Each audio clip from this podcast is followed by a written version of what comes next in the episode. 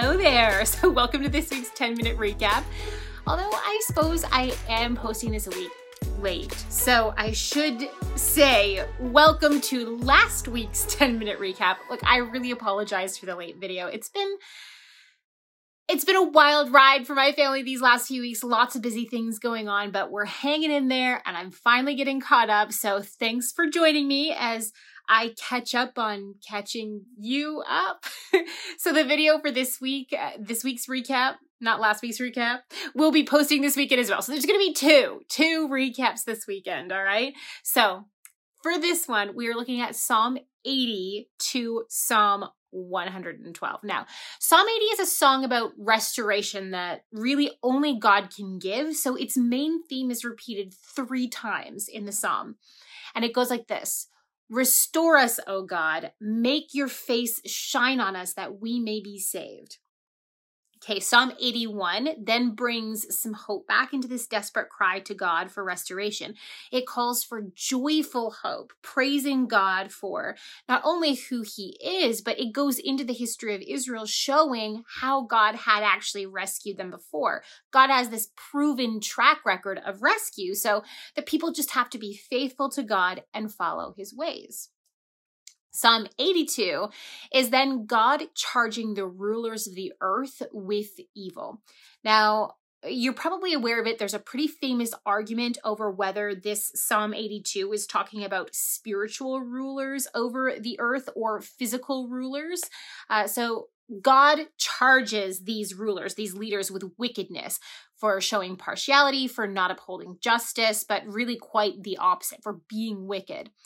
Now, I personally think that this psalm in context makes sense to be speaking to spiritual principalities or, powers over nations and territories. But to be honest, I do hold this view gently. Um, so that just means that I mean by that that I could have my mind changed here, but I really do think that there's good biblical evidence for territorial spiritual beings being behind and influencing human rulers and countries and empires and whatnot. Okay, so the end of Psalm 82, though, really emphasizes the goal of the psalm, which is calling out to God for God to come and judge the nations, for Him to bring ultimate correction like only He can, and for Him to end injustice with His truth. All right, so moving on to Psalm 83.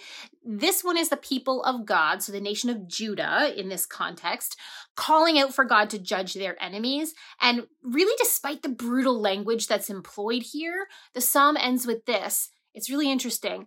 Cover their faces with shame, Lord, so that they will seek your name. Hmm. Psalm 84 then talks about a a pilgrimage to go worship God at the temple in Jerusalem, uh, which is which is kind of cool to read. Psalm 85 is another corporate or group prayer for God's restoration. Now, again, this psalm looks to Israel's past when God had previously forgiven and restored. Psalm 86 is a psalm of David, and um, it's a prayer for personal help. I'm going to read you verses 11 to 13. They say, Teach me your way, Lord, that I may rely on your faithfulness. Give me an undivided heart, that I may fear your name. I will praise you, Lord my God, with all my heart. I will glorify your name forever, for great is your love toward me. You have delivered me from the depths, from the realm of the dead. Psalm 87 identifies Jerusalem or Zion as the place where God chose to place his name. Now, that title or that phrase, the place where I chose to place my name, features really prominently in the law of Moses, the, the, you know, specifically in the book of Deuteronomy, which was written before there was a capital city of Jerusalem or even a temple in Israel. Now, this psalm also talks about how the nations will acknowledge God and they're going to take on a new identity, not as a people from a specific country, but as people of God, as being born at least spiritually in Zion. Now, Psalm 88 is pretty dark and gloomy. It represents prayer to God in a time of uh, great personal darkness and depression, hoping in God in a seemingly hopeless situation. Psalm 89 is a royal psalm that was either written by or written for one of the kings of Jerusalem. And it's a call for God to restore the power of the line of David. So political breakthrough was really needed here. Um, this psalm was probably written during one of the times when Judah lost her political independence. So either when she became an Assyrian vassal state, or maybe when she became an Egyptian vassal state, or maybe even during or after the Babylonian captivity. Psalm 90 begins book or collection four of the Psalms, and Psalm 90 is famously a prayer of Moses. So it's a really appropriate placement of this psalm because while Psalm 89 had highlighted the loss of kingly power in Jerusalem, Psalm 90 comes along and highlights God's unchangeable role of true king. Now, Psalm 91 talks about how God is the true refuge and strength of the righteous, how he will ultimately rescue those who acknowledge his name. Psalm 92 was written to be sung on the Sabbath. Um, it's praise for God, it's recognition that God blesses those who follow him. Psalm 93 is again about God reigning as king, a major theme in the Psalms. He's robed in majesty and he's eternal. Psalm 94 is a call for the true king, God, to rise up and bring judgment, to bring true righteous justice to the earth. It's a reminder that our hope should be in God alone, not in any human ruler. Psalm 95 is a call for God's people to praise him and bow to God's authority, not to be stubborn like they have been in the past, like in the wilderness wandering period after the Exodus specifically. Psalm 96 is a call to praise for the whole world. And Psalm 97 is all about God's righteousness, faithfulness, and justice. Psalm 98 talks about what our proper response to God's righteousness, faithfulness, and justice is, which is mainly to praise Him.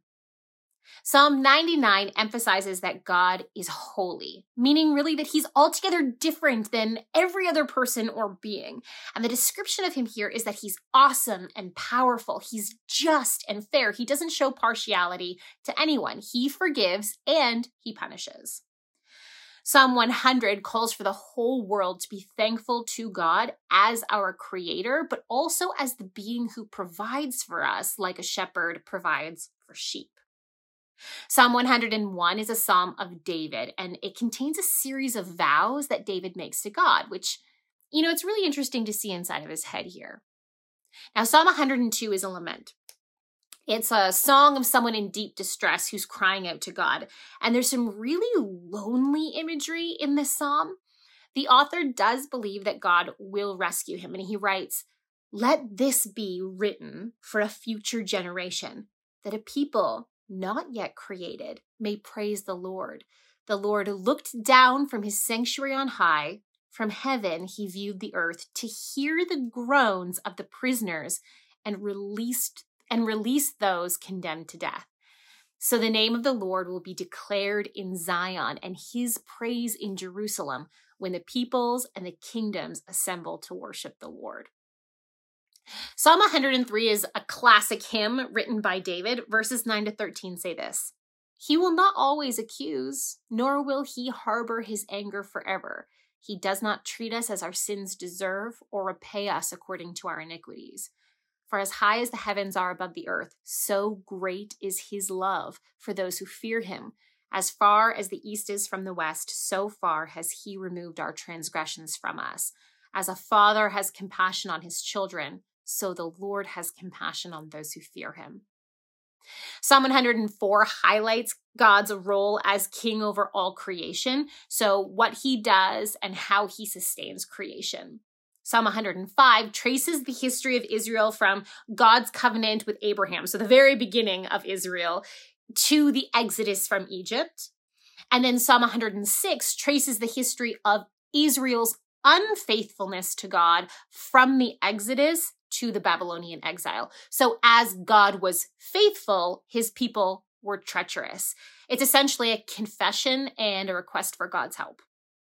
Psalm 107 opens up book five of the Psalms, which really sees a switch in theme. So the Psalms become much more messianic, so pertaining to the Messiah, uh, because a dominant theme is the Davidic covenant. So, Psalm 107's theme is God's unfailing love, his willingness to forgive and save. Psalm 108 continues the theme of God's love. It says, For great is your love, higher than the heavens. Your faithfulness reaches to the sky. And it goes on to record a cry for God's help from enemies that are coming against Israel. Psalm 109 is also Davidic and it's a cry for God's justice. So David wants God to do to his enemies what they have planned to do to him. And it's a bit brutal, but keep in mind here, David can't command God. And he isn't trying to command God. He's pouring out his heart and desires to God and asking God to get involved. David is placing his legal case, essentially, before the only righteous judge. And he's trusting in God's justice and in God's decisions. Psalm 110 looks back to Genesis and forward to the book of Hebrews when it speaks about an eternal messianic king slash priest in the order of Melchizedek.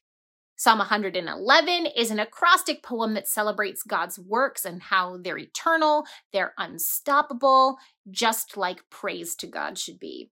And finally, for today, Psalm 112 speaks of the amazing hope that the righteous have. Verse 4 says this Even in darkness, light dawns for the upright, for those who are gracious and compassionate and righteous. All right, guys, leave any comments or questions down below. And don't forget to keep your eye out for the next catch up recap video coming this weekend. See ya. Thank you so much for watching. We want to keep producing high quality biblical content, but we can't do it without your support. If you feel called to support us, please click the link in the description under donate. Your support really means a lot to us.